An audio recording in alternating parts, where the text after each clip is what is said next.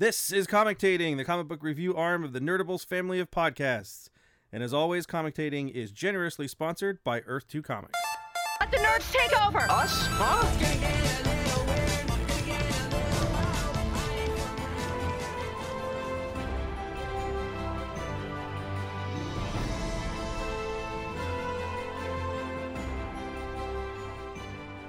Welcome back, everyone. Sebastian and I here again at Earth Comics in Northridge to discuss the latest week in DC Rebirth. Kind of a small week, which is a good thing because I think both of us are ready to go to sleep. Mm-hmm. There is a, uh, I know, those of you who are listening, if anyone's listening, in Southern California, if you know the, the chain Doghouse, it's a hot dog, sausage, and burger chain. It is opening a new location here in Northridge, just a couple doors down from the shop, which is death for me. But today they did their, I guess it'd be like a soft opening or a Yeah, training yeah. opening, where they're offering free food for just a couple hours, and we decided to go. And Uh, feast We're- on we're- the free food. Yes. With the fries and tater fries and chili and cheese and bacon and peanut slaw that was in your. Yeah, was it? it was another night in Bangkok. yeah, another night in Bangkok. It's uh, like a Thai curry bratwurst, and it was, it was surprisingly good, spicy, but it had the sweetness of the peanut uh, slaw. Yeah, I wanted to try the weirdest thing that I could find on the menu, and that was definitely it. But I was not disappointed. Yeah, that way if it's bad, you're like, well, it was free. Yeah, exactly. I can't complain too much. Yeah, so there's one back in my hometown, so I've been there a couple of times, and I always get the brat. So this is the first time I've actually had their hot dog. Like for place, it's a hot dog place. I'm like I always get the brats because you can get hot dogs in a whole bunch of places. But so if in the middle of this we just start nodding off, that's probably it. You'll hear me labored breathing as my body tries to adjust to all of the chili uh, and meat. that's the that's the chili taking over. Yes, he's more chili now than man. To do that with Poquito Mas, man. Just uh, You get like beans on the side, and there's the burritos are so big, and then beans on the side.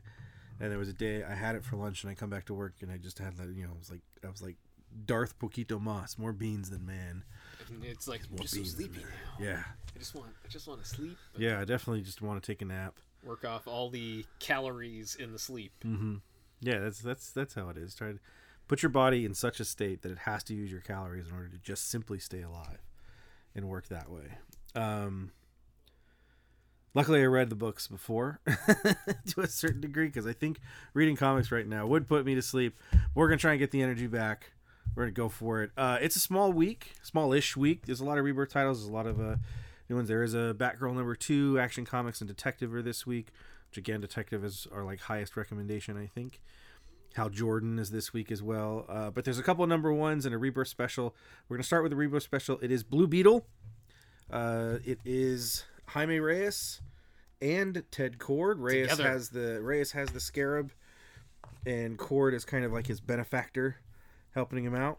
Uh, Keith Giffen does the writing. Scott Kolins does the art, along with uh, Romulo Far- Fareto Fer- Farahu.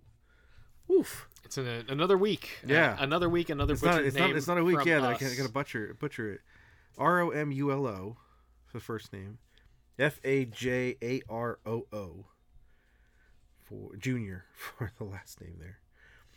Uh, and Cully Hamner does the, the variant cover, which is kind of cool. It's good to Uh, see we can Cully. we can pronounce Cully and we can We pronounce pronounce- Hammer. Yes, yes. I'm actually a big Cully Hamner fan, so I enjoy his stuff. So Keith Giffen back to writing Blue Beetle. Of course, Giffen is uh, a part along with um, J.M. uh, Mattis. Jam Mattis, thank you. Did the legendary Justice League International run, uh, all but starring Booster Gold and Blue Beetle. Um, the greatest comedic Cord, pairing yes. uh, in DC history. book that was very, very different than Sorry, what people Sugar and Spike for fans. it. Yeah. Uh, for a book that had the Justice League moniker on it was a very, very different book. Yes, it was, and you know, it's one of those books that I can still pick up. I have one of the older collections and just read and like this is just still really fun. They don't make a lot of, they don't make too many dated jokes, but it's got Blue Beetle, it's got Ted Kord, it's got Captain Atom in it, It's Yep. got uh, fire and uh, ice. Yeah. Um, I think that's pretty much the core team. Wasn't Gardner on that team too? And Guy Gardner, Guy Gardner's on the team was on that team too. Uh, yeah, it was a book that I was picking up like back issues for, but then they they started collecting it in hardcover, and I have the first four. I think they discontinued the hardcovers after four. I think there's six. There was six. I don't think they're in print anymore. But yes, it is. It's definitely um uh, a hallmark classic and something if you've never read it and you're interested in a very different take on the Justice League and the idea of the Justice League. Uh, it's a team that's funded by Max Lord, so Yep. it's it's got those that kind of private enterprise piece to it. Booster Gold, of course, is someone who is very self-centered and he's doing things for his brand and stuff like that. So very fascinating book, a very fun book. But Giffen is here riding Blue Beetle again. Jaime Reyes has the scarab on his back, uh, so the suit is his. Ted Kord is using his money, has used it to build the little beetle ship bug thing. Uh, as Sebastian pointed out, kind of think of the owl ship from Watchmen. Right. His, Uh, his bug it's ship. blue, yeah, and it's got cool legs on it. Yeah, it's uh the book is very fun. Uh, uh, especially Keith Giffen and DeMatteis brought a lot of character to a lot of the B characters at DC. When you think of Booster Gold, when you think of Blue Beetle, when you think of Guy Gardner, especially those three, their personalities are heavily entrenched in a lot of the lore that Keith Giffen and James DeMatteis brought to things like Justice League International. I'll say Booster Gold wasn't around for very long before he became. He wasn't. Justice League no, no, one, uh, he wasn't. But he got a lot of his personality from there. And when Yeah. you read uh, later runs like Geoff Johns' Booster Gold run, and of course, uh, spoilers: Ted Kord was killed uh, a couple years back in uh, was it uh, was it Infinite Crisis? I think it was yeah in the countdown. In the countdown to Infinite Crisis, he was killed, and now he's seemingly back with no. yeah, he was he was reintroduced in the New Fifty Two. Yes, he was. That was one of the things. One of the things they changed is that Ted Kord was alive, but the one thing, and, and the book doesn't clear it up, and I can't remember, is if Ted Kord was never actually the Blue Beetle, like the Right. Scarab Beetle. He was just someone who was a costumed hero, right. to a certain degree. I mean, almost like a Batman type, or even Ollie Queen is someone who had a lot of money and decided to use it And be a to superhero. kind of, yeah, to be a superhero to kind of further their ways through. Because he was, did he have the Scarab in JLI, or was it just him running on the Beetle? I think that didn't come till later. I mean, we Yeah. could be wrong. It's uh, it's been uh, quite some time since I read a lot of the Blue Beetle stuff outside of Justice League International, uh, dealing with Ted Kord. So please uh, let us know. But for the most part, I, a lot of the the Scarab lore, if I'm not mistaken, didn't come till a little bit after I believe so too. Justice League International, where he was still in the blue costume. He had his uh, he had his beetle gun, the ray gun that he used to carry around with him. shoots out beetles. Yeah, he- that, that would be frightening if you're scared of bugs. Just criminals everywhere running in covered, fear. yeah, covered in bugs. But Uh, a lot of the heavy beetle lore didn't come till later, especially because the way they redid the beetle when they introduced Jaime Reyes is that it's like a power suit. Yeah, It has different functions and different protective modes, and it's attached to a spine at the base. And it's I almost know, a, it's almost in, in, analogous to the black suit for Peter yes, of a suit that envelops him, can develop offensive and defensive powers kind of on its own. Yeah. You know, it's a suit of armor to a certain degree, but it also manifests weapons. It manifests, uh, you know, shields in the form of bug wings. Um, you know, you've got sonic cannons, and there's one in here where his hand turns into a mace. Right, and So even for a character like Ted Kord, uh, especially when they introduced a lot of the Scarab Beetle lore, and the way they sort of treated Ted Kord was that he was also conducting research into how the Scarab worked, Right. more so than it being part of his own repertoire of technologies. and that that theme is here as we were introduced to Jaime. We uh, they kind of reestablish where he's at. He is still in high school. He's still living with his parents. He has a younger sister. He's living in El Paso, Texas. He's got these two friends that are kind of snapping with each other, and then he gets called away by Ted because there is a uh, a a pair of supervillains that have taken over like a coffee shop or something, and they are calling for Blue Beetle. You know, calling him out to come and get us. And uh, Jaime- yeah. Beetle! Calling you out!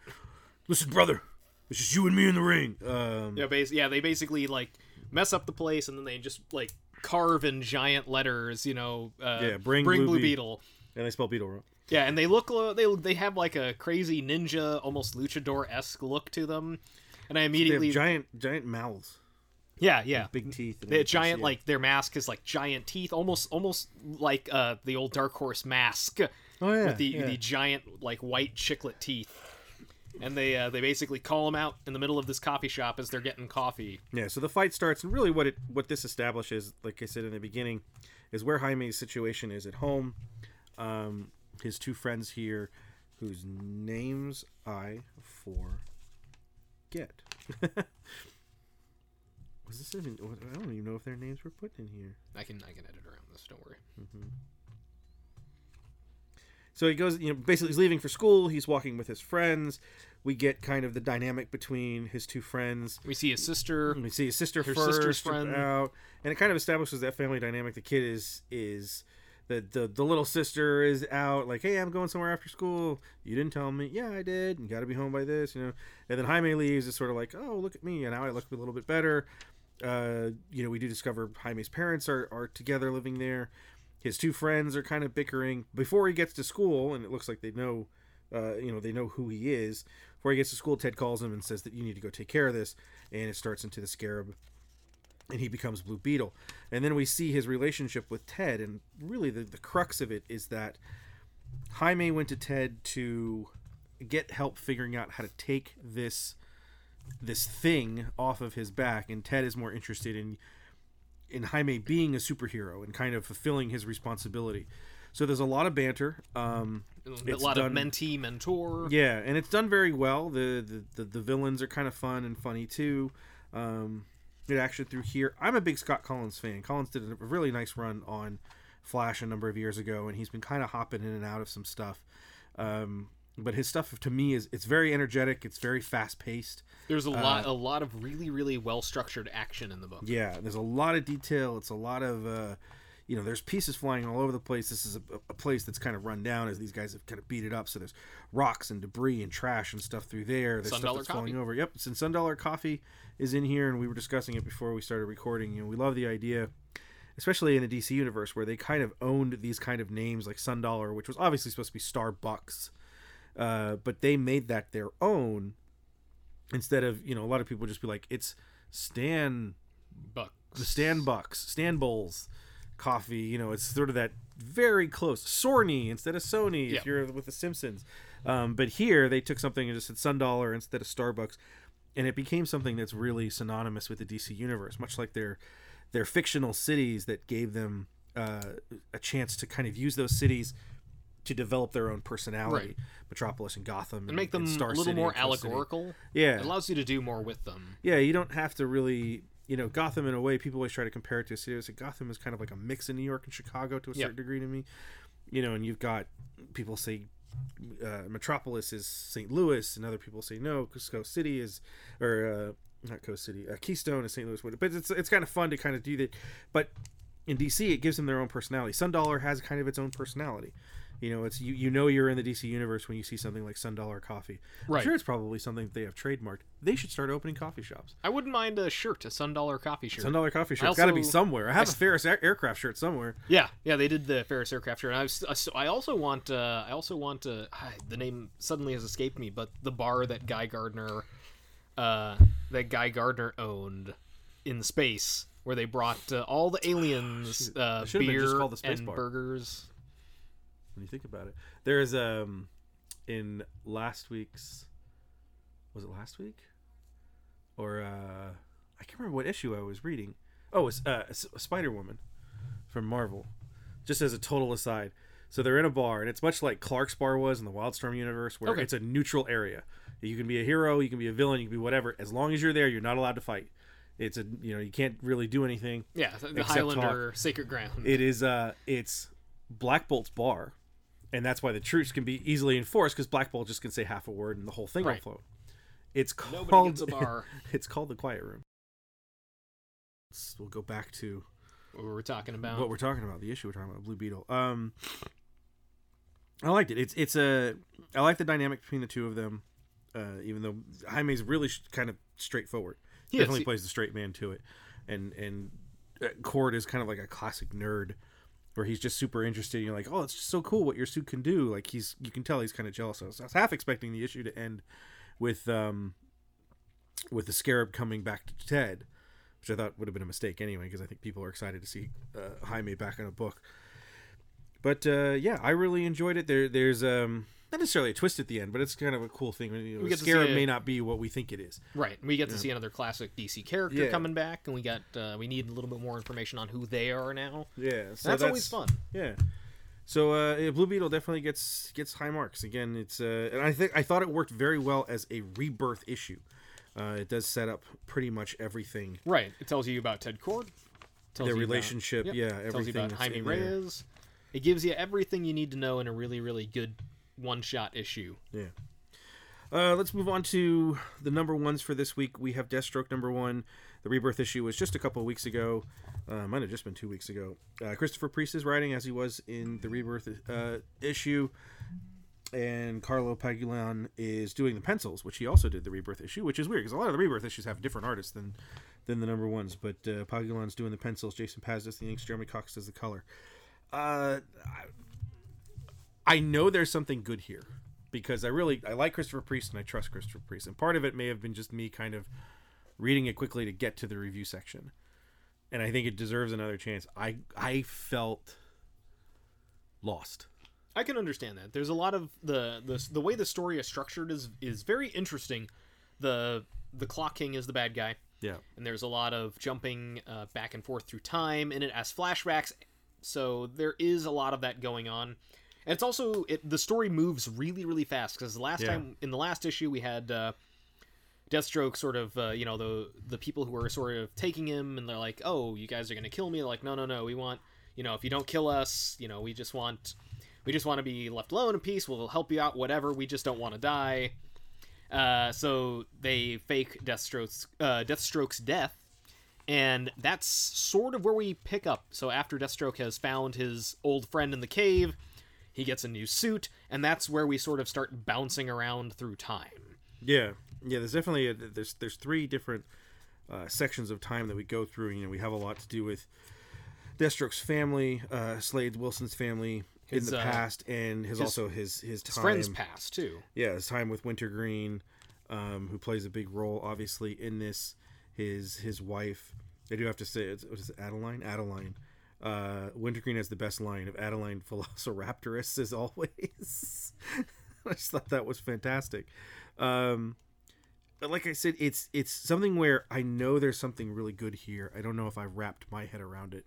Uh, I and- can and totally understand that I take the blame for that because I'm still not hundred percent sure what exactly is going on. what the main story yeah, is and what all these pieces kind of fit into it. right I think the main story is basically who is Slade, and then also his kind of his relationship with Wintergreen here.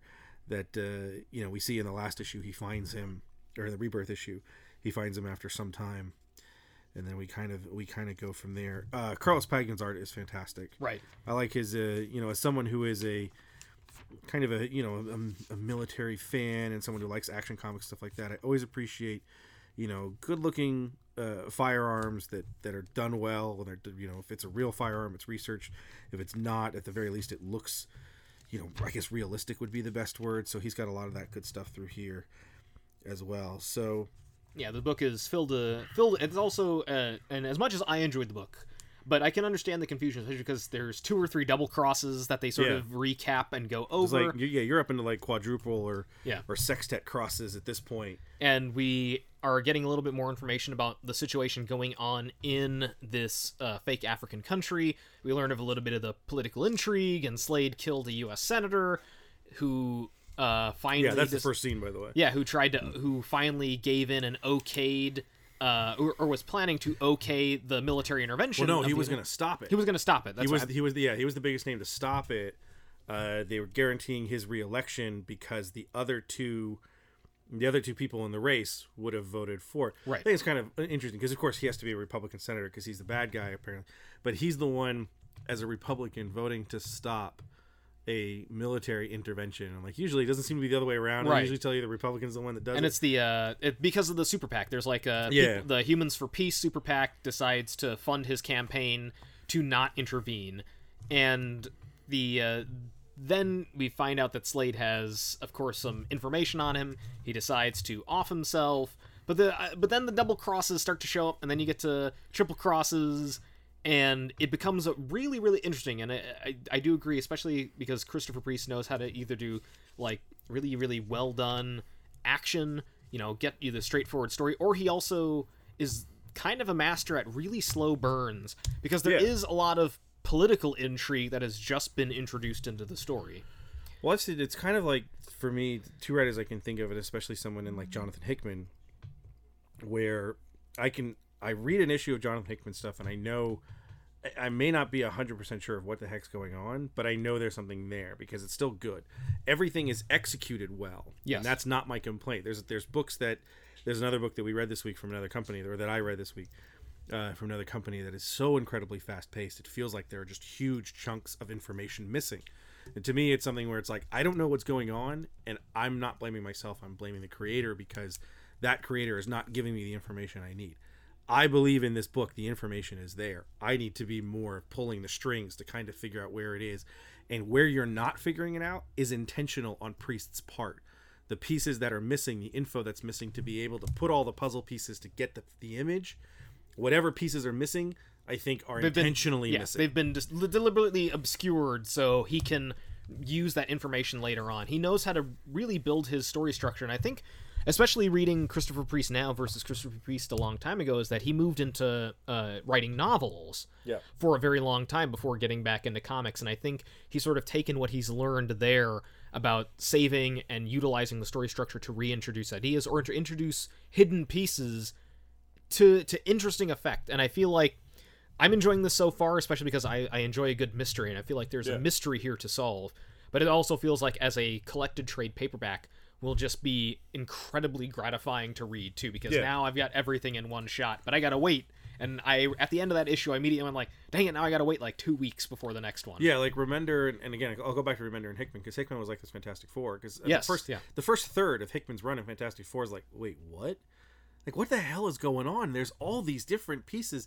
The last third of that run is a masterpiece of comic storytelling, where Yes. threads from years come together into these beautiful tapestries that, if you have a soul, will hit you oh yeah uh, it will make you cry. I mean, it's amazing what Hickman was able to do with that book. Remender did the same thing with um, Uncanny X Force, where there's this, there's this beautiful big piece, not necessarily as as uh, there wasn't as much obscured or there wasn't as much, but it's same idea where the beginning it kind of takes your hand and like just keep following me. It's okay. It's gonna be all right. Right. It's not gonna pay off in issue two. It's not gonna pay off in issue three. Something like Detective Comics, where it's just bam, bam, bam, bam, bam. You're getting action every issue. Right. There's a larger storyline, but they're not trying to hold anything back to a certain degree. Right. It's more straightforward, and for that, it, that comic it works very, very well. For this comic, it works well for the type of story that Christopher Priest is, Right. is telling. So that's why I want to. I want to be clear. For me, it's it may be a struggle, but I I I think, and I'm imploring the listener along with me to keep going. Right. You know, to keep getting in there and kind of feed those pieces and see that slow burn. Because some of those, I mean, those are some of the. It's it's hard to get that type of story to continue to exist as everybody looks for that instant gratification. yes yeah Um, and but when you allow someone to move, again, Marvel editors have talked about this with Hickman's Fantastic Four run, going wherever it's at, we're letting him just go because we want to get to the end. And when you get to the end, if you stuck through that run, oh my goodness, it was Right. amazing. So, and, and for the art alone, though, Deathstroke is fantastic. I love that cover. oh the cover's awesome Covers, yeah, the cover's awesome. fantastic and gives you kind of a, a sense of some characters that maybe we haven't been introduced to yet. and a sense of history for for Yeah. Deathstroke. There's a lot in that cover that speaks to a lot of Deathstroke's own yeah history. we see we see his uh uh, there's, there's a little there's a little nugget in it between his wife. Basically, his wife says that she trained him. right, um, and that so, yeah, I and think- and they have a they have a bit of a tussle, Yeah. and she may also have some uh, heightened abilities as Yeah. well from whatever program they were a part of. So we're getting new information about his family too. Yeah, and I think that'll all pay off. And because it is a flashback, we don't know where she or the kids are at at Exactly. at the present in yeah, the I think story. that that's all going to turn into So, into uh, important pieces. Important pieces. Uh, finally, for this week, again, we're only going to do three issues this week. There's only three like brand new type issues or number ones. Uh, we finally have number one for Hellblazer. Yes. Uh, again, the rebirth issue was about a month ago, um, but worth it if you're waiting for more. That's art. Uh, Simon Oliver is the writer. Number of colorists here. Um, we open in Sarajevo, June 28th, 1914, which of course is the assassination of Franz Ferdinand, which leads the world into World War One. I. have to say, when I first saw it, I'm going to admit my own stupidity. I looked, I'm like, 1914 is way too late. I was like, wasn't the war over by 14? And even in, in the store, we're like, was it? No, wait, what? Until we looked up the timeline, we're like, oh yeah, that's, that's exactly it. The war doesn't end until 1917. I thought it was earlier. I don't know why. Um, but we have the assassin that's there, and we have uh, someone who's about to stop it, and uh, a friend or a brother or someone, someone he knows, stops him from stopping the assassination, and then we uh, move forward. We're in present day, and we meet with John in South London, who is woken up to discover that um, uh, Swamp Thing Is, is, living in his is in living Chaz's in, in Chaz's greenhouse, and uh, just in the first couple of pages, the way that that John talks to Chaz, and Chaz, he is very set in England. yes It is very much, if you've watched any English comedies, it's very boom boom. There's there's not more than two lines before someone else is in, so it's very rat a tat tat tat. And then there are um, they definitely use the slang. Um, I mean, so doing ten years inside for a bin liner, a bin liner of dodgy homegrown. I was like, wait, what? I'm assuming that's weed or something. um, so yeah, and then from there, we kind of we go back to how the events of the Rebirth special concerning Swamp Thing as he intervened on John's behalf through the Justice League, or the Justice League shows up and Swamp Thing convinces them just let him go, let him But finish it. he's got something important to do. I There's a plan. you. So we see how that comes about, and then we go back and meet his uh, his Mercury character. Again, Which it's which is which is interesting because that was a character they introduced in the first issue very briefly, very briefly. who seemed kind of unconnected, but again, she was shown, which means that was a character that was going to come back. And I enjoy that that Swamp Thing is got his own little story arc in this book, especially because Swamp Thing doesn't currently have a series anymore. Right. But they take a big page out of the uh, the Jeff Lemire Yeah, uh, Swamp Thing and Animal Man stuff. yeah, with the green and With the- rot and the red. Yes, so that stuff is all still staying around, but I like that they're also saying that Swamp Thing is still partially human, or at one point was a human being too. So they haven't completely erased that classic uh, Yeah. origin for Swamp Thing. So the the crux of the this is that uh, uh, Swamp Thing shows up to John to kind of get that favor back. Um, you know, basically John asks him for a favor, and Swamp Thing says, "You owe me something in return." And this is what it is. And even then, I don't really want to say much about it because I think Yeah. it's a, it's an interesting part. it's something that is going to probably be very important later on. Yeah, but we see, uh, but the the crux of the, the the story that we're in is these two brothers or characters. They they show up back through the end and get into an argument. They talk. That you know, obviously they've they've got long lives. They've lived for well over hundred years. Um, they talk about the creator. Constantine as a as a book as a title and its history has always had religious undertones. Uh, Jamie Delano, who started the book, Warren Ellis, Garth Ennis, of course. Garth Ennis is is ripe with uh, discussing theology, God and the devil, and, and the differences between and our feelings towards them. Um, so the creator that's mentioned in here, we don't know whether that creator means the classic Judeo-Christian God or Right. even the devil, Or uh, or or something else. Well, if you know anything about the history of the DC universe, the in Green Lantern especially, they talk about the creation of the universe, and all you ever get is that blue hand holding the Big Bang, which played a very big part in the DC Rebirth special. yeah. Um, So in, uh, wherever that leads, and if that goes in the direction a lot of people think it goes, then Well, it's interesting thing here because there's there's um I want to say it was like the free comic book day edition for uh was it Blackest Night or something along those that it shows these different pieces in the history of the world for DC and it shows Cain and Abel. It shows the first murder. right. So Was as that you're uh, was it, that in that Grant Morrison Batman? I don't think so. I think it was because it was the creation of the different spectrum. Okay. So it was That's either right, it was Sinestro. War, yeah, because that was what that was the part of the red, and Redemption was this, and and so when I read it, I remember thinking they're sort of alluding to the idea that the Judeo-Christian history is a part of the DC universe in one way or another. As you read these two characters, you kind of think of Cain and Abel, even though one of them has survived, obviously. Right. Um, they're talking about hiding out from the creator. That, that that's one of the reasons that they don't want to draw attention to themselves. Well, yeah, and he even It's says, "Do you think the creator cares about what happens down Yeah. here?" And again, if you if you are into the theories, especially with Rebirth, that's sort of the big one. Uh, and the big theory going around is that in the Adam Hughes Doctor Manhattan before Watchmen story, they, there's a moment where he is talking about other worlds and other universes and other timelines, maybe better places than the current universe of the Watchman that he lives. And he is holding in his hand, you know, he picks up some grains of sand from the Martian surface, and he has sort of the the universe in his hand, or as you know, he's got the the sparkles. whole he's got the whole world in his hands, the whole. Sorry.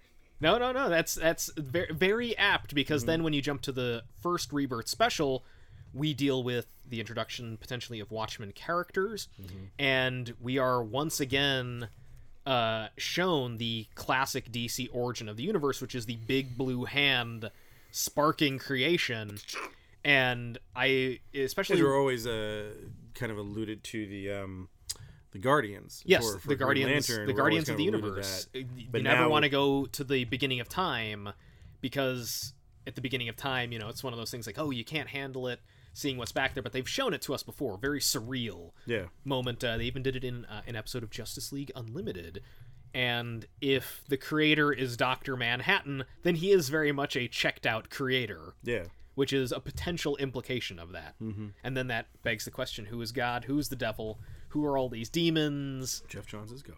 Geoff, Geoff, Geoff Johns is God. Geoff Johns is God. In terms of the DC, we know that Geoff Johns is God. Um, the art is always Moritat, fucking amazing. Just really, really, really well done.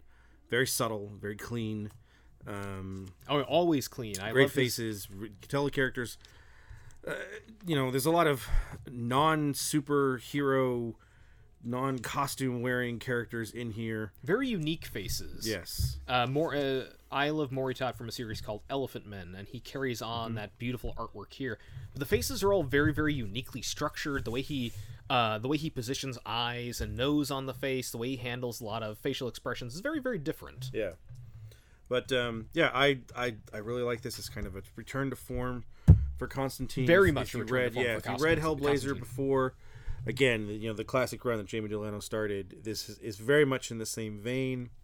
Um, the same kind of slowish burn. The same kind of there's something there below the surface. John is still a total cad, uh, but there's also pieces you know, where he's there you know something has happened. There's something uh, under his surface. He's uh, there's there's pieces towards the end where people are asking him questions about, uh, in a case like family or children or what have you, and you, and there's enough there. And again, with Moritat's art, you can tell that his his face visibly changes. There is something else that happened in New York, and as we keep going forward, we'll find out what that is. And that's a that's that's going to be a big crux of the story is what happened in his life in New York, and even the character of Mercury kind of gives him that pop quiz about you know you had so much promise. What happened to you? What made you you? Yeah, what makes you from someone who could have been uh, a, a warlock or whatever for great good, sorcerer. Uh, Yeah, to basically just being a guy who the equivalent, yeah, the equivalent of you know card tricks or whatever. uh, the the is the basically the the spiritual the spiritual exterminator, the spiritual yeah, garbage man. but in a way, I mean, just like in the old series, the people around him don't know what he really does. Uh, Right. There's a there's a great uh, the last trade that they just released. Uh, they're re-releasing uh, Hellblazer in big, huge, complete volumes, and it's up to volume 14. But it's the uh, the wonderful Azzarello and Corben run when he's in prison. right, And again, going back to Watchmen, it's the Rorschach. You know, I'm not in here with them; they're in here with me.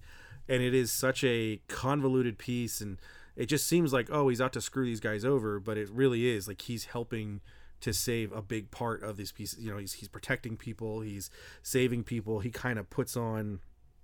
If you read if you read a lot of that old Hellblazer, it's kind of that Wolverine feel too, where he's like, I'll take on all the bad stuff so that nobody else has to right, right. and it's going to screw a lot of people over, but someone's got to do it, and I'll take it. I'll be yeah, the bad It's guy. that, it's that hero of the heart of gold, heart, hero Yeah. of the heart of gold. yeah, mm-hmm. but doesn't show it. You know, But it he doesn't like show it. yeah, it's a black heart of gold. You know, or heart of black gold if you want. So It's the underneath the underneath the black heart is is one of gold, and he's willing to be the guy with a ruined reputation to protect the yeah, earth. it's worth it for him to be able to do it.